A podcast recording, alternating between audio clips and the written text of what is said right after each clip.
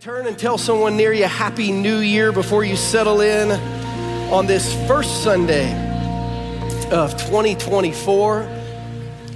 Man, I'm so glad that uh, all of you are here. If you happen to have a Bible today, or if you have a smartphone that has a Bible app to it, um, you can go ahead and turn to the book of Acts if you have your Bible. Um, and you might want to crease it really, really good. If you have one of those strings and you've always wondered, what are those for? They're bookmarks. Um, if you want to put it in the book of Acts, for the next two years, our church will journey through the book of Acts, uh, verse by verse to learn about the movement of the early church so that we can learn about the movement of the current church. That will be the goal. We'll break in the fall and take about six weeks to teach the book of Ruth. We'll break in December and we'll head back to the manger and Advent season, but then in 2025, we'll wrap right back around to the book of Acts, two years in this book. Let me introduce it to you a little bit today. If you have your notes, or even not, if you're just kind of reading along on the screen, let me give you a brief overview of this book that's called The Acts of the Apostles.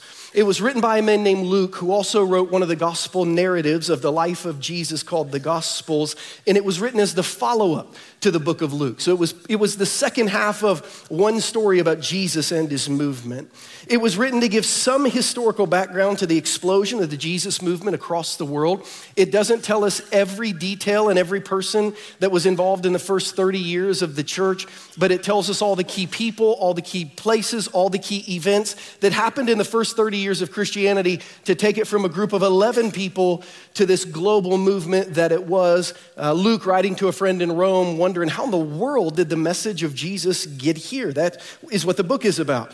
It gives the context and background to every New Testament epistle in the book of Revelation. Without the book of Acts, we wouldn't understand Ephesians and Colossians and Philippians and Galatians. We wouldn't even understand the book of Revelation. We read that Jesus comes down and gives uh, letters to churches in kind of southwestern Asia. We know about all of those places and all of those people because of the book of Acts. And maybe more than anything, it introduces us to the promised Holy Spirit. It uses this word Holy Spirit more than 50 times. Um, it introduces us to the promised Holy Spirit that the people of God had been waiting on to power the kingdom of God for more than 600 years. The book of Acts. Turn to someone and say, Acts. Okay, that was maybe 20% of you. Now, everyone, turn to someone and say, Acts.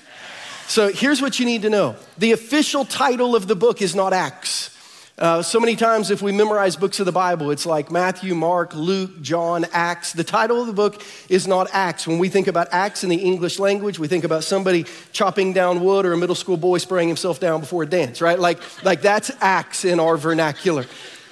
This book's official title is The Acts of the Apostles. A better title would be The Actions of Christians. That's what this book is. This is a book about how the actions of the Holy Spirit through followers of Jesus change the world. That's the book. Which leads me to ask you this question If your Christian story was written through the lens of your spiritual actions last year, how many verses you got? How many chapters you got? Do you have an entire book? Like if your spiritual story last year is the actions of 2023 that showed the world that I'm a follower of Jesus were? Could you list one? Could you list three? Could you list 10? My prayer is that our church one day is, is not known for our services, not known for our programs, not known for our Sundays, not known for our buildings, certainly not known for the preacher or the staff. My hope is that one day when people who don't go to our church think about Journey, they think about the actions of Journey for Jesus in our community. Amen? That is, that is like how the church is known by the actions of the people who follow Jesus in 2024. What will be the actions of your life that show people they are a follower of Jesus? We've got these 1% resource tables in the atrium. Almost all of our 1% initiatives are actions you can take to help you follow Jesus well. And over the next two years, we'll study this book and we'll learn how to do that together. Listen to how the actions of the Holy Spirit through Christians in the first century is introduced to us in the book of Acts. It says in Acts 1 1 in the first book, Luke is the author. So, what was the first book he's referring to? Luke. Okay, so for the rest of you who just like tuned in, we're glad you're here. I'm Christian. You're at a church called Journey. We're teaching the Bible. Luke wrote two books. One was Luke, one was Acts. He said the first book was called, all right, now so it's not a happy new year, but we'll get there eventually. In the first book, O Theophilus, this is his friend he's writing to. In the first book, I have dealt with all that Jesus began to do and to teach until the day when he was taken up, after he'd given his commands through the Holy Spirit to the apostles whom he chose. He presented himself alive to them after his suffering by many proofs, appearing to them during the 40 days and speaking about the kingdom of God. You should put a double period there. He just summarized the entire book of Luke in three verses. Now he's moving on. And while staying with them, he ordered them not to depart from Jerusalem, but to wait for the promise of the Father, which he said, You've heard from me. For John, he's talking about John the Baptist, baptized with water, but you will be baptized with the Holy Spirit not many days from now. So when they come together, they ask him, Lord, will you at this time restore? He said to them, It's not for you to know the times or seasons that the Father has fixed by his own authority, but you will receive power when the Holy Spirit has come upon you. And you will be my witnesses in Jerusalem and in all Judea and Samaria. These things, as they were looking on, he was lifted up, and a cloud took him out of their sight. And while they were gazing into heaven as he went, behold, two men stood by them in white robes and said, Men of Galilee, why do you stand looking into heaven?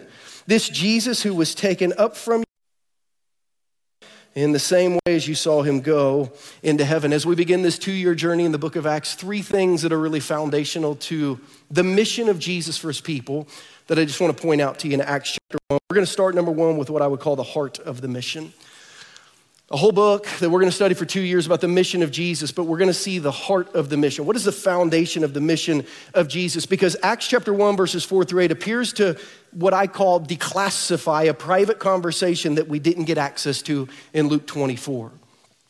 So remember, Luke and Acts is technically one book, not two, just two parts of one story.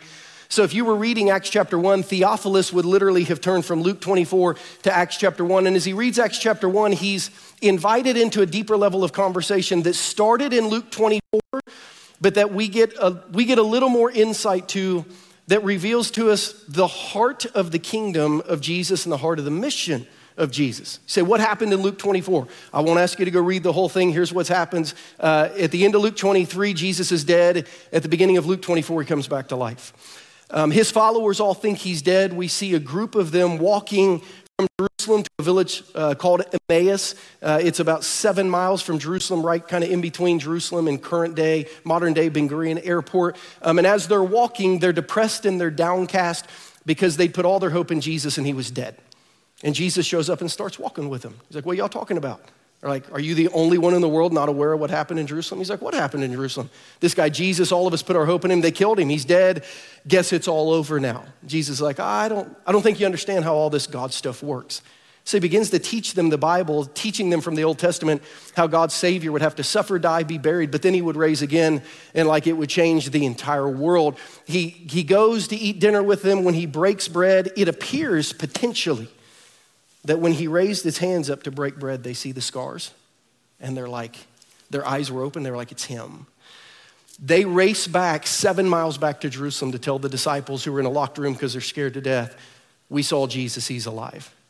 They're like, no way. And he's like, Yahweh. Um, somebody sent me that meme the other day. It's like, you're, you're welcome. Thanks, Kurt, for sending me the meme. If uh, you happen to be like, no way. He's like, yeah, yeah, he is. Um, he really is alive. And then Jesus is right there. And they all think they, they see a ghost. They're freaked out. She's like, Don't be worried. You can touch me. I'm good. You have anything to eat? They give him a fish sandwich. So he eats his filet of fish. And then he's like, Let's sit down and talk. Like, what's happened? In Luke chapter 24, he, he teaches them the same thing. He brings them into this conversation that Acts chapter 1 has to be right in the middle of. Here's what he says Luke 24, 44. He says to them, these are the words that I spoke to you. They're like, what's happening? These are the words I spoke to you while I was still with you, that everything written about me in the law of Moses, the prophets, and the Psalms must be fulfilled. By the way, that's how rabbis 2,000 years ago summarized the Old Testament the law, the prophets, and Psalms. That means all 39 books of the Hebrew Bible, the law, the prophets, and the Psalms. So he's like, the Old Testament said all this would happen. And it says in verse 45, then he opened their minds to understand the scriptures. If you want to underline that, people say, Christian, what do you want to do when you get to heaven? I hope one of the things we get to do is sit in this Bible study with Jesus. I hope I get to pull my Bible out with Jesus and say, okay, do the Emmaus thing. Genesis 1 1 to the end of Malachi, show me every place it mentions you, because I think I missed most of them. So he opens up the scriptures and he begins to teach them all the stuff that the Bible says. And he said to them, Thus it's written that the Christ, the Messiah, the Savior, would have to suffer and on the third day rise from the dead. He said, Here's what that means. That now the repentance for the forgiveness of sins should be proclaimed in his name to all nations, beginning from Jerusalem. Here's why you have to do that, because you're witnesses of it. You saw it, you're gonna to tell the world.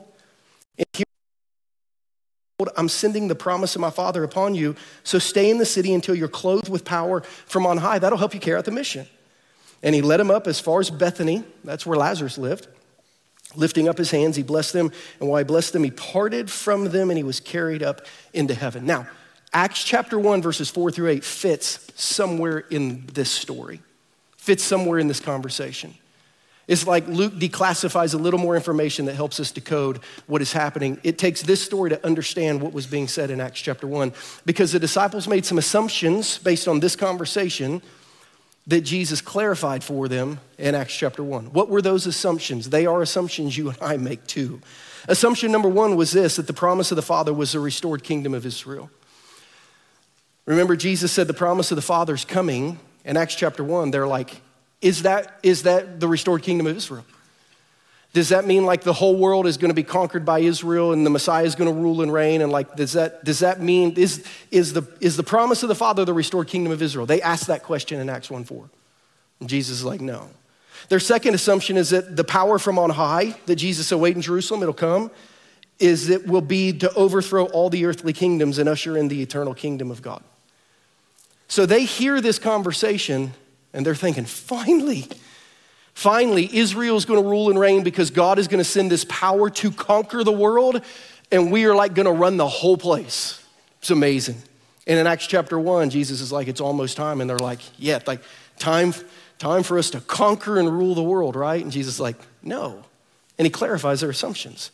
In Acts chapter 1, he says, the promise of the Father is the arrival of the Holy Spirit.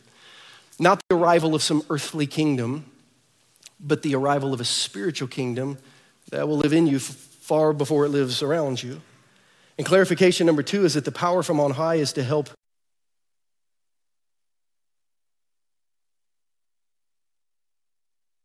is one day established. They're like, God, are we gonna, we gonna kill everyone, take names, and like set up our kingdom and rule and reign forever right now? And he's like, no, no, that's not, that's not gonna happen. He's like, the power is gonna descend on you, but he said it's gonna descend on you and it's gonna do a work in you before it ever kind of takes over around you. Now, here's the problem lots of followers of Jesus in 2024 still have. We are still far more focused on God changing the kingdom around us than the kingdom in us. We are far more discontent with how things are going on in the world and far too complacent about how things are going on in our heart. And we still, like the disciples, are saying, Are you going to change them? Are you going to change that? Are you going to, are you going to take over this? Are you going to redo this? And the whole time, Jesus is like, when you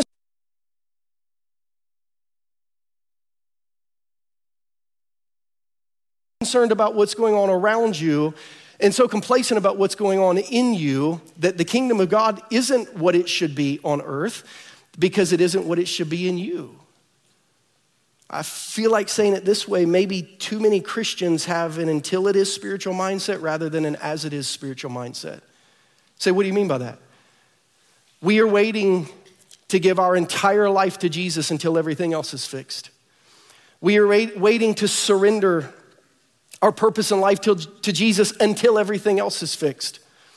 We, we are waiting to be Jesus in a relationship until they are like Jesus in a relationship. There are far too many Christians that are like, until Jesus fixes everything around me, what's in me will not be right. But Jesus did not tell us to pray until it is prayers. Jesus said to pray that God would come on earth as it is in heaven. So Jesus says, if you wait until the kingdom of God comes, you may never have the kingdom of God in you or around you. But if you just start living right now as if, it's already real. As if it's already in you. It may begin to exist a little bit around you. Start being more concerned with the kingdom in you than the kingdom around you. Some of you, if you were to be really, really honest, all your social media, all your news intake, all your conversations, all your text messages are about trying to figure out how in 2024 things around you will get better. And there's been very little spiritual conversation about how things in you need to change and deepen and transform to be more like Jesus. The heart of the mission is that the heart of people would change.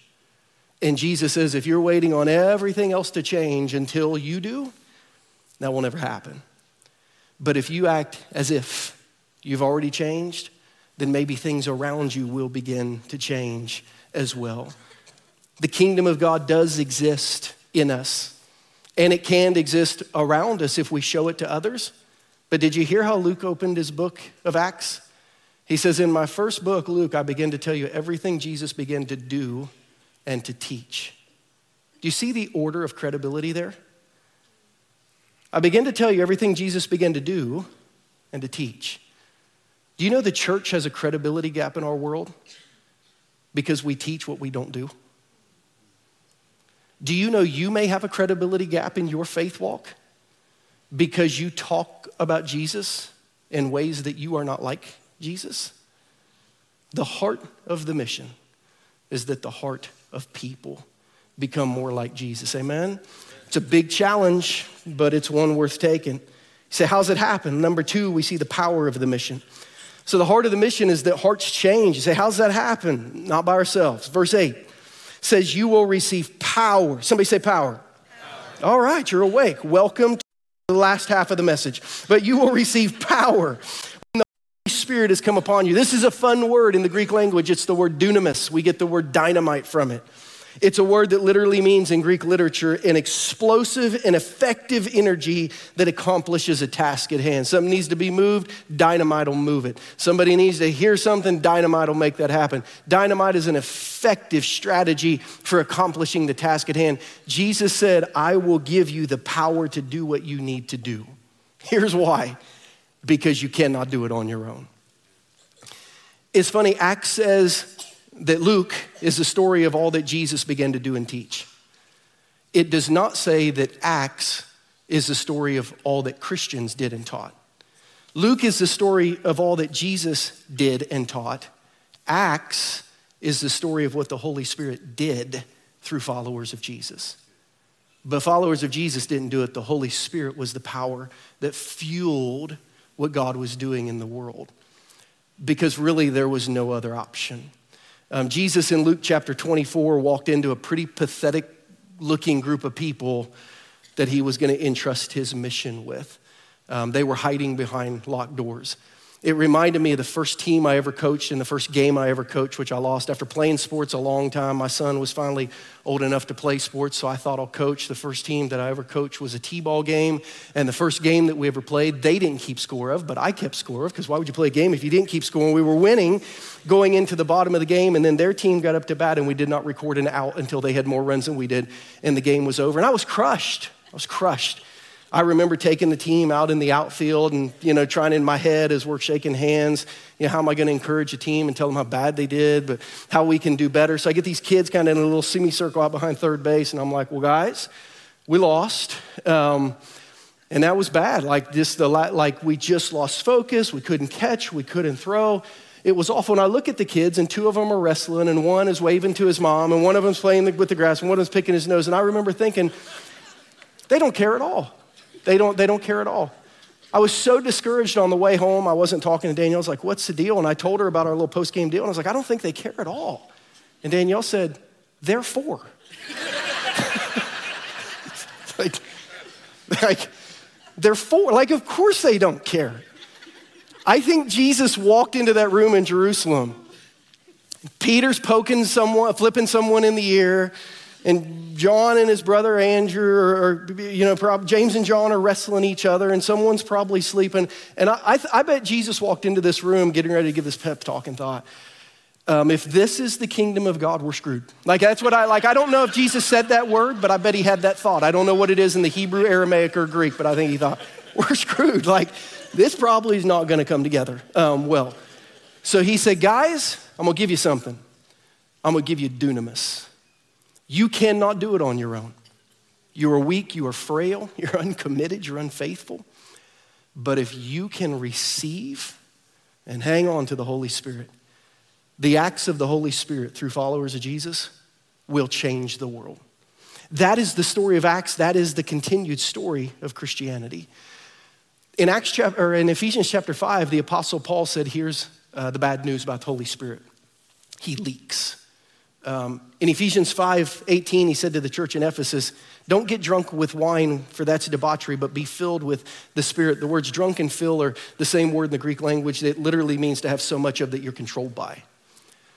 But when you read the original text of the Bible, you always look at verb tense, and this verb, be filled, is in the present imperative, uh, which means it's like something that's always supposed to happen. Literally, Paul would have wrote this word uh, be being filled. Be being. Like, don't let anything else control your life, but be being filled with the Holy Spirit. It means it's something you always have to do. You can't just be filled, you have to be being filled. Say, so what are you gonna do tomorrow? I'm gonna have to be being filled. And what about the day after that? Well, you're gonna have to be being like all day, every day, you're gonna have to be being filled or you're going to be empty. You have no spiritual power in yourself, only what the Holy Spirit gives you, but He leaks, so you're gonna have to be being filled. You're gonna have to stay full. You say, well, how do I how do I fill up? How do I refill? How do I stay filled? Let me give you, let me give you five ways. These aren't the only five. These are the simplest five. How do I stay filled? How do I refill with the Holy Spirit? Good question. Letter A is time in Scripture. We read that Scripture is living and active, sharper than any double edged sword. It brings Jesus to life and who you are. Jesus was the Word who became flesh. It's why we ask people to read the Bible in a year, not so you can read the Bible, but so that you can stay filled, so that you can refill. Anytime you sit down with a chapter of Scripture, a verse of Scripture and a devotional, a New Testament Bible reading plan, an Old Testament Bible reading plan, all our resources are pointing you to spend time with God in Scripture so that you can refill spiritually when you leak. Letter B's time in prayer. We start off almost every year at Journey, the last seven years with, a, with kind of a, a, a focused prayer movement that this year we're calling 21 days of prayer. It's been a week of prayer the last few years. It's going to be a little different, kind of a hybrid this year that will end 21 days of prayer that ends with days 18, 19, and 20 big revival services with two of our favorite guest speakers, Clayton King and Vance Pitman, coming in on Wednesday and Friday. I'll preach between them on Thursday. It's going to be like three nights of youth camp for adults. Um, it's going to be great. In the early service, I said it was going to be unbelievable. Someone texted me and said, Well, will there be anything believable that happens in those services? So I thought, okay, I won't say that word again. Thanks for the dad joke. Um, next Sunday, we'll hand out all of our prayer guides, which will lead you through our week of prayer. Uh, Monday through Friday, the 15th through whatever that Friday is, 20th or 21st, 6 a.m. to 7 a.m. in person and online. Um, the last 14 days of prayer all consist of a devotional that's been written by one of our ministry team members and just some prompted prayer you can do on your own from anywhere. We're going to ask everyone in our church to journey with us in 21 days of prayer as we start this year of consecration.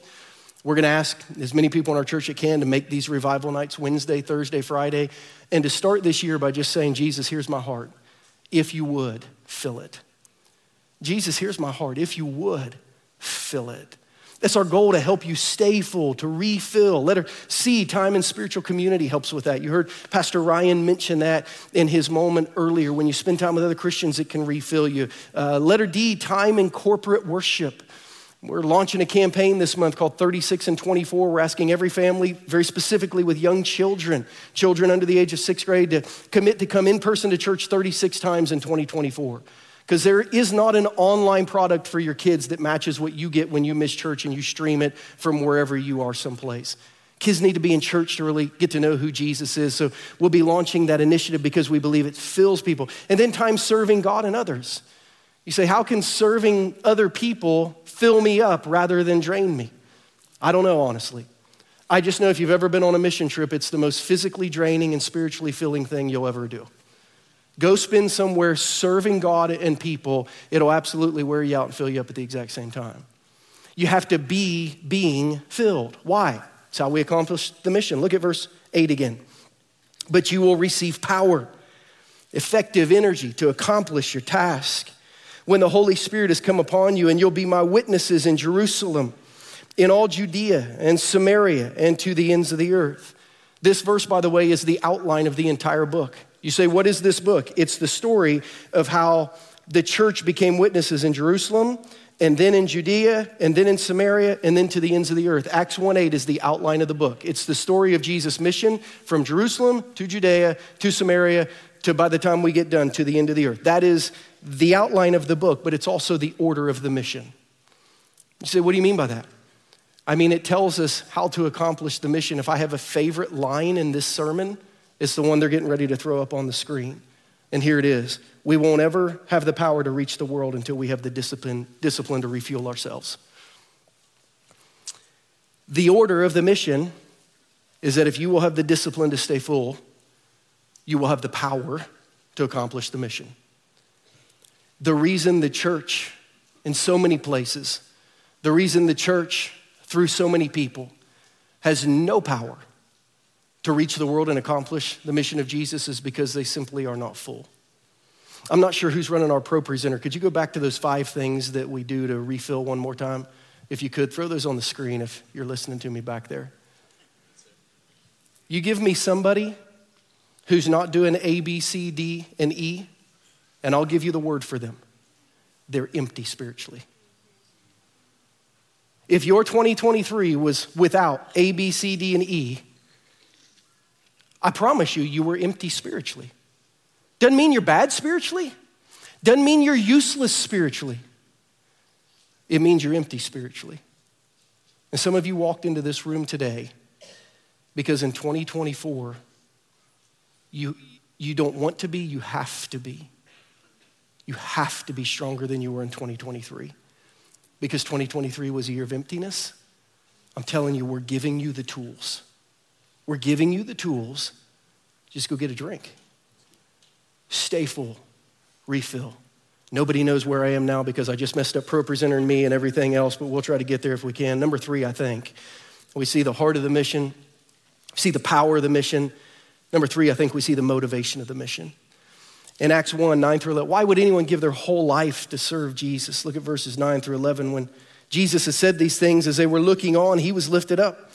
And a cloud took him out of their sight. And while they were gazing into heaven as he went, behold, two men stood by them in white robes and said, Men of Galilee, why do you stand looking into heaven? If you have a pen, you might underline the words looking into. This Jesus who was taken up from you into heaven will come in the same way as you saw him go into heaven. This word looking into is a phrase that indicates nearly a fixed gaze. And if you read this correctly in the language, it almost looks like the angels were chastising the disciples. The title of our Bible study today is like, Don't Just Stand There, because that's what the angels said to them. Here's the picture Jesus says, I'm going up, you're going out. Ready, break? And like, that's the play. Jesus goes up, and they're like, Man, I wonder when he's going to come back. And they stood there looking so long for Jesus and their connection with Jesus that an angel finally had to come bump him in the side and say, Hey, get going. He told you he was going up, you go out, go do it. Don't just stand there, go. I think sometimes following Jesus is presented to us as fixing our eyes on Jesus to the exclusion of everyone else. And our whole spiritual life is spent either looking at how Jesus has fixed our past or how Jesus is going to bless our future, but we don't ever, like in the here and now, present day, serve Jesus. And here's what I know that is not Holy Spirit filled living. Because what this Bible proves to us is that if you spend your whole life gazing into the scriptures for Jesus and never look up to live on his mission, the Holy Spirit will nudge you and say, hey, get out of here. That's long enough for today. Go live on mission. Say, last year I read my Bible through three times and I read three Christian biographies and I began to learn a little bit of Koine Greek um, and, and I'm even going to eat kosher now like Jewish people. It's like, that's awesome. Did you talk to anyone about Jesus? No. Holy Spirit's going to nudge you and say, Get going. You say, This year I memorized 173 verses and I stopped watching all television altogether. Aren't I really, really spiritual? Maybe. Um, did you serve in your community at all? No? Well, if you would have been looking at the right things, the Holy Spirit would have nudged you at some point and said, Hey, get out of here. Like Christians look up for the purpose of going out, not just for the purpose of looking up. Don't just stand there, get on mission. When we see the motivation of the mission at the beginning of the book of Acts and at the end of the book of Acts, the two most influential Christians in the first century, a man named Peter and a man named Paul, were asked, Why are you doing this? Why are you doing it? What's going on? Why are you so passionate about the mission? They both gave an answer. I want to read you both their answers. Uh, Peter actually quoted uh, from an Old Testament prophet named Joel, who prophesied that God was going to come back with uh, both wrath and salvation, and people needed to be ready. So when they asked Peter, what, what's going on? Peter says, here's what's going on with me. Joel 2.28, scripture says, it shall come to pass afterward that I'll pour my spirit out on all flesh. Your sons and your daughters will prophesy, your old men will dream dreams, your young men will see visions. Even on male and female servants in those days I'll pour out my spirit, and I'll show wonders in the heavens and on earth, blood and fire and columns of smoke. The sun shall be turned to darkness, the moon to blood before that great and awesome day the Lord comes. And it shall come to pass that everyone who calls on the name of the Lord shall be saved. What's going on? Why is this happening? Peter says the Holy Spirit had to be poured out on followers of Jesus because salvation is coming and people need it. That's why I'm doing what I'm doing. 30 years later in Acts 24, the Apostle Paul would be asked the same question Why are you doing what you're doing? And he would answer, Here's my motivation. I have a hope in God, which these men themselves accept, that there's going to be a resurrection of both the just and the unjust. So I always take pains to have a clear conscience toward both God and man. Why am I doing what I'm doing? Because Jesus is coming back, and judgment and salvation are coming with him people should know that they have a choice. That's, that's why I'm doing what I'm doing. Danielle and I spent this weekend in uh, Chicago. My mom and dad celebrated their 50 uh, year wedding anniversary. Friday was their 50 year wedding anniversary. One of the highlights of my life. I got to, um, I got to uh, be over the renewing um, of their vows with my son and my nephews standing as groomsmen with my dad and my sister standing as bridesmaids with my mom and dad. And we got to do a vow renewal celebrating 50 years of marriage. Really, really cool. It made me think back to my grandparents' 50 year wedding anniversary party that we had. And it made me think about how every year at Christmas we'd get in the car in the hills of southern Ohio and we'd drive to the mountains of western Maryland. And as I thought about that five and a half, six hour drive, every year of my life. I thought about me and my older sister and my younger sister in the car about 30 minutes after we pulled out of Southern Ohio, beginning to ask my mom and dad the most annoying but most asked question on road trips from children that there is. And that question would be Are we there yet? Are we there yet? How much further? Are we, are we there yet? How much longer? Are we there yet? This is the story of Acts chapter 1. The disciples came to Jesus and said, Are we there yet? Are we done? Is this thing over? And Jesus said, Not only is it not over, it hadn't even begun yet, but it's getting ready to. And it's to be awesome. We started this church with 15 people in my living room. Uh, Christmas this year, we had 5,000 people who were a part of our services. You say, Are we almost done? Unless everyone in our city already knows Jesus, we're just getting started. Are we there yet? Are we there? We are just starting the trip. The Holy Spirit fueling the people of God for the mission of God until the whole world knows who Jesus is. Amen? Amen. What's God said to your heart about 2023, about 2024, about what you need to do to just make Jesus a little stickier this year? I'm going to pray, and then some questions will roll on the screen that will allow you to think about this message through your specific context. Pray some prayers for your life that are real specific to you, and then I'll come back and close this in prayer. We got a special commissioning with some of our young kids who are going to help plant a church. But God, in this moment, we give you our attention, we give you our affection, we give you our hearts, we give you our repentance, we give you our confession. We correctly assess where we've been spiritually we confess what we've heard spiritually. And Lord, we commit to where you want us to go. Help us in this two and a half minutes to do these things as we reflect on this message. In Jesus' name, amen. I'll be back in two and a half minutes to close us.